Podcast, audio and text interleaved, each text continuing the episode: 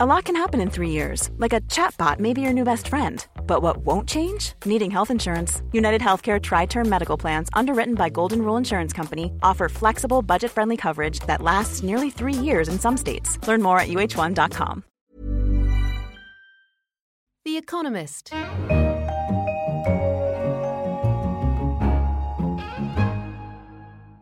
From London, this is The Economist. My name is Fiammetta Rocco, and I'm the books and arts editor of The Economist. With me today is Lane Greene, who writes our Johnson column on language. We're going to be talking about the wonder of words and his plans for the column's future. Good to have you with us, Lane. Thanks, it's good to be here.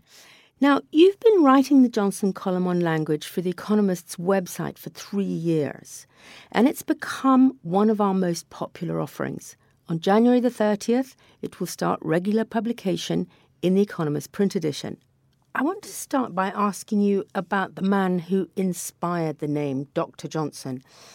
In 1844, a year after The Economist was launched, we quoted Dr. Johnson criticizing a certain kind of man, or men, it was men, I'm afraid, whom he described as being the most formidable enemies of the great benefactors of the world.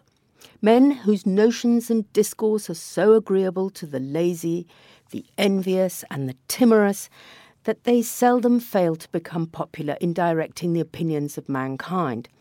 He was clearly a grumpy sort, and he certainly had the gift of the gab, our Dr. Johnson. So, why did you choose him as your lodestar for this column? I think what makes Johnson so special is that he did have that gift of the gab despite being in a profession that a lot of people think of as boring or uh, tedious, uh, persnickety, and he famously defined his own profession, that of lexicographer, as a harmless drudge in his own dictionary. So he, he called lexicographers drudges, but he himself was anything but. He was unafraid to, to be funny and exciting in his definitions in his dictionary. In fact, he was that in his day in a way that modern lexicographers would never dare to be. Uh, and so he was not afraid of being on the wrong side of popular or received opinion. And I think that that's what that quote from our 1844 edition really gets at. So, how would you describe his attitude towards language itself? I mean, English was very, very fluid then, spelling was fluid, usage was fluid. Was he more of a grouchy old guardian of proper English? Or was he the type who casts his net far and wide and really embraces change in language? It's really possible to see him as both, and if you want to recruit him to one side or the other of the big debates on language, you can have him as a sort of crotchety old drudge who is uh, defending uh, the, the gates of English against the barbarian hordes. In fact, he uses that word barbarous quite a bit in the preface to his uh, dictionary in 1755. But at the same time, he was quite realistic about how language works. It was in flux in his time, as you said, it's in flux always. Language is in flux by its nature. It's a, a human behavior that changes with fashion, with invention, with science, with progress, and almost just randomly as well. That was true in 1755. It's true in 2016. And so he said things like to try to to try to enchain syllables was like trying to lash the wind, and, and many other quotes in that preface to his dictionary that show he was quite realistic about the fact that even though he was defending the gates against the barbarians and some of the imagery he uses, he was also realizing that change could not be halted. In the three years since you started writing it, the Johnson column has become one of the most popular offerings that The Economist has. Tell us about some of the most popular topics you've covered so far.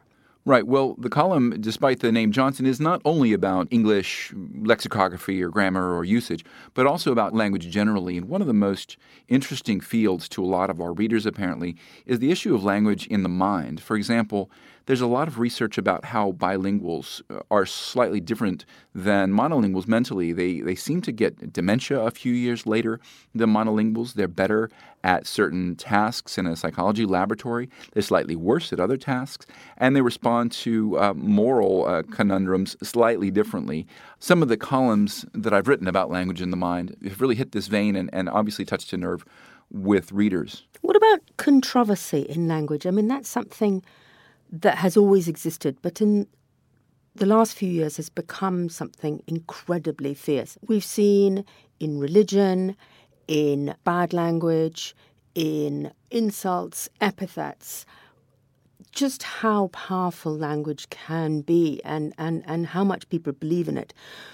What have been the most controversial issues you've written about? Well, right after the attacks on the Charlie Hebdo offices in Paris in January 2015, I wrote a column about blasphemy. And what the cartoonist there had done was clearly a, visual sort of blasphemy in enraging some extremist Muslims who believe that their depictions of the Prophet Muhammad were worthy of their death what I wrote about was the fact that blasphemy traditionally has been a linguistic crime. The Ten Commandments uh, focus on taking the name of the Lord in vain and dishonoring your mother and father and other crimes that can basically be done uh, linguistically by saying the wrong thing. You're, you're committing a sin. Bearing false witness against your neighbor is also a sin. So many of the things we can do to upset the gods, or at least our religious leaders the most, are things we can say, the ways that we use language. So it shows that words have always been perceived as powerful and potentially dangerous, even to the deity. Another one that's tricky to write about is taboo language in, in our modern society. Uh, blasphemy is no longer a crime in most Western countries. It's still on the statute books in some places like Ireland, but it doesn't get prosecuted here anymore. But what we do prosecute people for is hate speech. So, in quite a lot of European countries, it's illegal to incite hatred against a religious group or an ethnic group, and you can be prosecuted for the, the use of certain swear words in a certain context. So, it's showing how taboos have changed from now to race and ethnicity. So, the, the guardians are no longer the priests, but, but legislators who, who make it illegal to incite hatred have really shown uh, how much our society has changed in the last couple hundred years. And where do you put bad language in this? I mean, you and I are both parents of small children, so we face a sort of uphill struggle of children trying to shock with copycat language, which astonishingly in the modern world is still pretty taboo. Yeah. Well, bad language is actually one of my favorite topics because it's psychologically quite interesting. Uh, on the topic of children, I advise readers that if you think that you're going to keep your kids from learning bad words by not using them around them, you are in a fantasy land. Uh, the, the children uh, will pick up the most common words in the language because uh, they hear them all around them, not just from their parents, uh, not just from their siblings, but from the world generally. And they are amazing at picking up what words are going to be important. Uh, the way bad language is pronounced, the way it's stressed when those words are used, kids pick up on that really quickly. And so they, they see the power of those words. So, what I tell parents to do is to talk pretty explicitly about uh, those things to their kids and explain that some things grown ups are able to say that children are not able to say, just like there are things that grown ups are able to drink and children are not able to drink. Uh, rather than trying to give those swear words this kind of unspeakable power, a bit like Voldemort in the Harry Potter books, where saying his name would you know, conjure him somehow. That, that gives swear words far too much power in my book. So you have to produce this column on a regular basis. That's no little pressure. I mean, what sparks off a column for you? Well, I think of two different kinds of columns. Uh, one is what I might call the newsy column. Clearly, someone in the someone in the headlines has said something this week, or some news has come to light that makes an obvious column for that week. I'd say this is a little less than half of the columns, though. But for example, when um, when Sarah Palin, an American politician, says that people in America should speak American, uh, that gives uh, gives you an opportunity to look at the history of the phrase "speak American." And it turns out Sarah Palin is not the first and won't be the last person to use that phrase. It has an interesting history that sparked a, a fun column.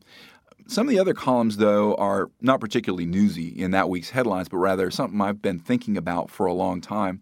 For example, the fact that it's really quite hard to put a finger on what a word is in English. We think that a word is just something that gets its own dictionary entry or has spaces on either side. But sometimes uh, two words with a space between them really function in the mind as a single word. Do we consider words like bear, bearing, and bears three different words? Do we consider bear the animal and to bear something as into carry it as separate words? All those things are surprisingly difficult to pin down. A little bit like uh, chemists don't have quite as simple a model of the atom uh, as the sort of simple solar system that you get in 10th grade chemistry. A column uh, will come out of those, uh, those ideas. Lane, you're a keen foreign language learner. You speak, what, six, seven languages? You've studied 13 or 14. The column certainly isn't devoted only to looking at English. You've written columns about Chinese, about Arabic, about German, about Dutch, even Catalan or Ukrainian. Now, the English are not very good at looking at other languages. What do you think English speakers can learn by studying other languages like this? Well, there's two ways to think about it. One is that uh, the way that English is different from some of these other languages is just inherently interesting. The, the, Chinese writing system, for example, is fascinating and utterly unlike the alphabetic system that we use in Western languages. And I think a topic like that is just brilliant all by itself without too much reference to English necessarily. Sometimes you can look at other languages and see that the way they differ tells us something about English, actually sheds light back on our languages. For example, uh, German has really long compounds. It's sort of famous for the fact that it puts bunches of words together into one big long word with no spaces, whereas English doesn't. What does that tell us about German? What does that tell us about English? And in a third vein, uh, what's interesting to me is often the politics of languages around the world. I wrote a column about uh, the uh, new Ukrainian parliament deciding to downgrade Russian in the provinces where it was the majority language, uh, which was one of the excuses Vladimir Putin used to intervene in the war in Ukraine. And that was a stupid move, I think, by the part of the Ukrainian parliament. And the politics of language goes beyond Ukraine to uh, Catalan, which you mentioned, uh, the role of French in Canada, the, the division of Belgium along linguistic lines. There are so many topics around the world, and only a few of them have I gotten to so far. So there are many more columns to be written in that vein as well. Well, we certainly look forward to them. That was Lane Greene talking to me about his very popular Johnson column on language. You can read Johnson online and in The Economist every fortnight. From London, this is The Economist.